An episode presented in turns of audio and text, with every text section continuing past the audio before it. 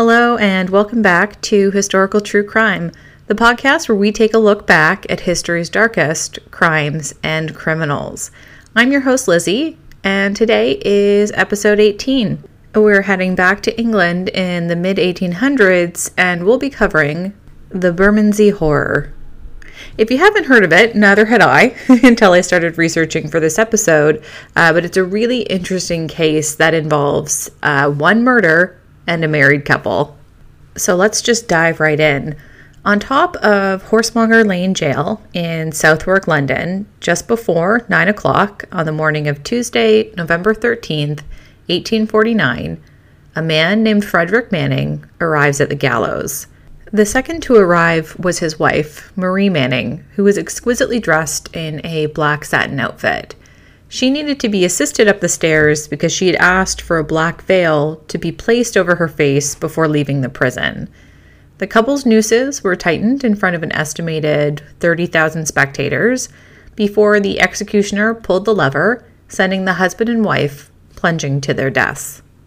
Frederick died instantly, but Marie had to writhe for a short time before eventually becoming still. One of the spectators was someone very famous, and that was writer Charles Dickens, and he believed that public executions should be abolished after witnessing the hanging and the boisterous behavior of the audience. So he was in his hotel that morning, and the room that he rented happened to overlook the spectacle. But what had the Manning family done to merit such a dire outcome? Well, their story involves love, treachery, greed, and murder. In a scheme nicknamed the Bermondsey Tragedy, the couple had murdered Marie's affluent lover in cold blood 3 months prior and attempted to profit from their victim's fortune. New technologies and the newly established police units that had appeared throughout Britain in the past 2 decades would be their eventual undoing. Now that you know the ending, let's go back to the very beginning. In Taunton, Somerset's county town in southeast England, Frederick George Manning was likely born in or around 1819. He was the oldest child of a local militia sergeant who also ran a tavern called The Bear and collected tolls. In order to support himself, Fred started working on the railroads. This job took him to London and eventually led to a position as a guard on the Great Western Railway. When his father passed away in 1845, he left Fred's mother the majority of his assets, which fell to Fred upon her death. Additionally, Fred received an inheritance, and it's said that by the time he meets his future wife, Maria, in 1847, he had about 400 pounds in savings. Marie was born in Switzerland in 1821 as Marie de Roux. She travels to England to start working as a servant after her parents pass away around the middle of the 1840s. As it was simpler for her different employers to process, she changes her name to Maria at that time. Later authors dealt with the absence of any real information regarding her early life by simply inventing it from scratch. One author gives her devoutly Catholic parents who would have sent her to a nunnery because she has a bandit lover named Montano who would have enticed her away from her life of virtue. Then, according to this made-up narrative, Maria started working as a maid for an Irish couple by the name of Wentworth, with whom she naturally has an affair.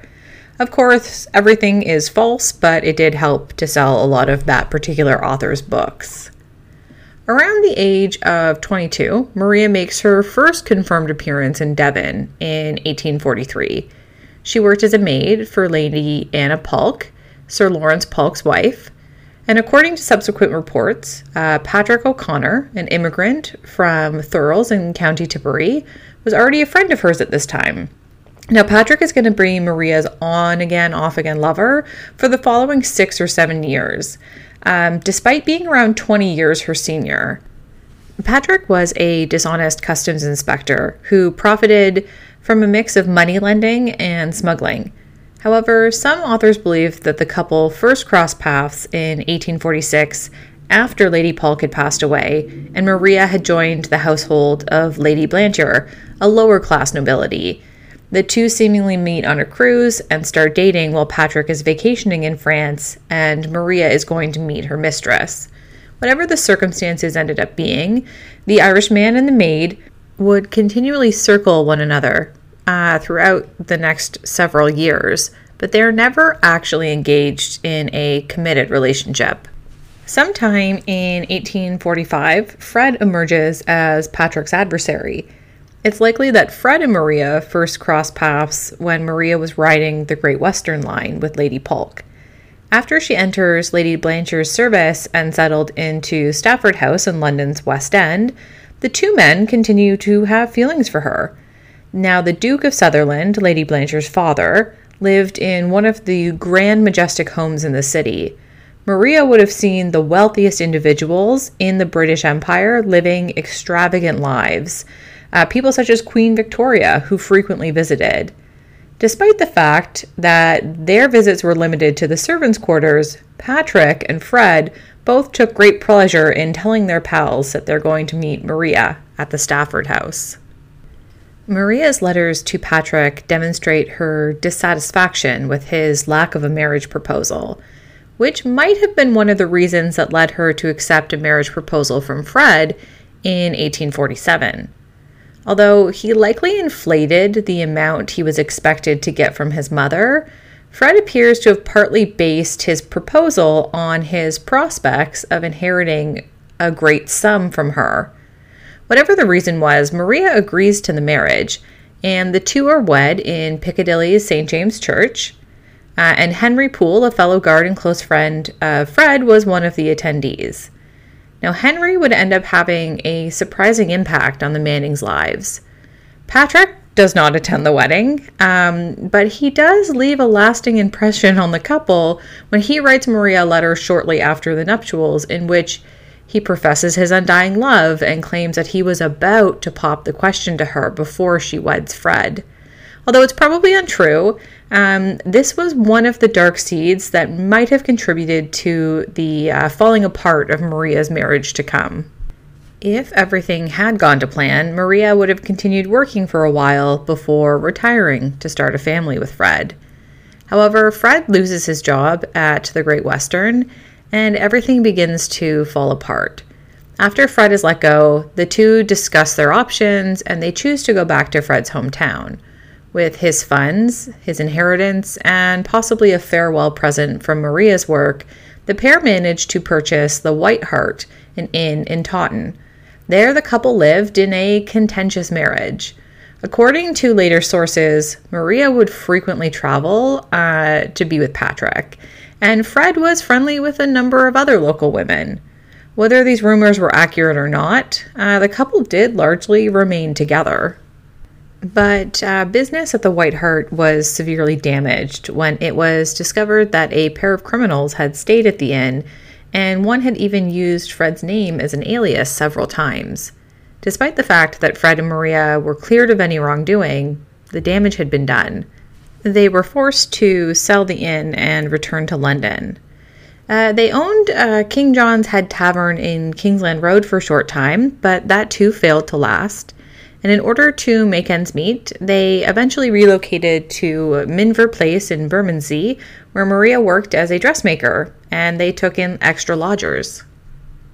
So it's during this time that Maria is going to fully reconnect with Patrick because of a concern that maybe she had actually married the wrong man. So they begin a full-fledged affair. Oddly, it appears as though Fred might have been aware of the relationship because Patrick periodically goes to dinner at the Mannings' home. This odd arrangement lasts for a little bit of time, but by the summer of 1849, Maria and Fred realized it just couldn't go on anymore. Maria was now more devoted than ever to her husband, and she makes the decision to get rid of Patrick, but not his money. So the pair devise a plan to murder Patrick and profit from his enormous wealth. The Mannings settled on a fairly straightforward but brutal strategy. They'd make Patrick feel welcome, ask him over for dinner, and then shoot him with a tiny handgun that Maria had bought. Then, to hasten the body's decomposition, they would bury his body beneath their kitchen floor and cover it with quicklime. Maria would start collecting anything of worth from Patrick's Mile End residence the following morning, including his railway share certificates. Being a frequent visitor, she didn't think anyone would be suspicious if she simply showed up. The plan was to proceed on August 8th of 1849, after the quick line was delivered to the Manning residence in late July, but it was derailed because Patrick had actually invited his friend Pierce Walsh to join him for dinner.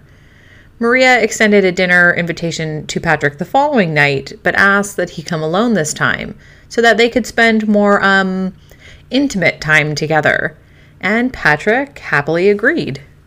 So Patrick returns to the Manning house in the late hours of August 9th, where he was shot in the back of the head by Maria and falls face first into the ground.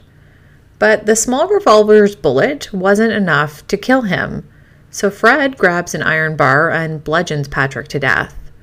The pair have to quickly replace the flagstone on the kitchen floor after finishing the deed by burying the body in soil and quicklime. So the next morning, according to their plan, Maria goes to Patrick's home to gather his railway share certificates and any other valuables that she can find. 3 days after the murder, Patrick's co-workers went looking for him at his home, and they find Maria, who tells them that O'Connor had told her that he was going to meet her for supper the night before, but he simply vanished.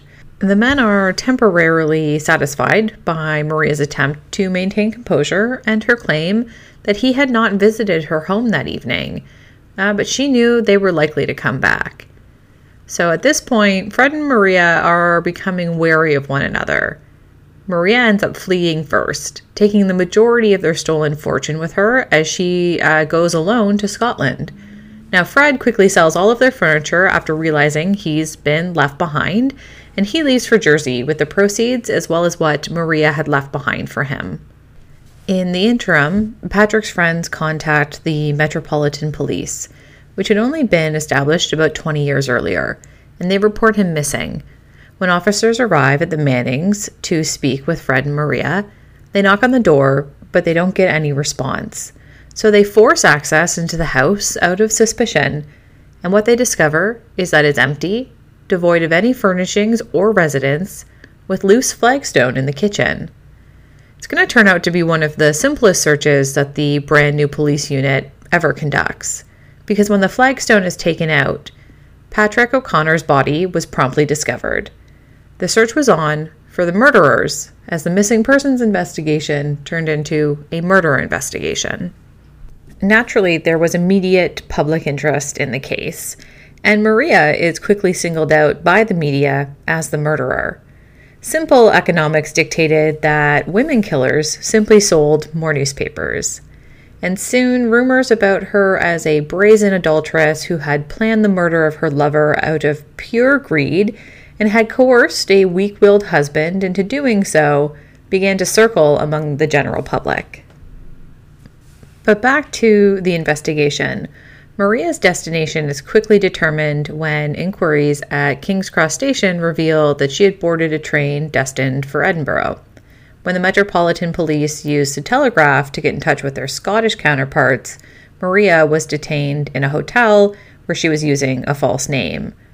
Now, Fred is captured because a former acquaintance who had read about the murder in the newspaper, which had widely reported the story and given it the moniker the Bermondsey Horror, noticed Fred in a boat headed for Jersey.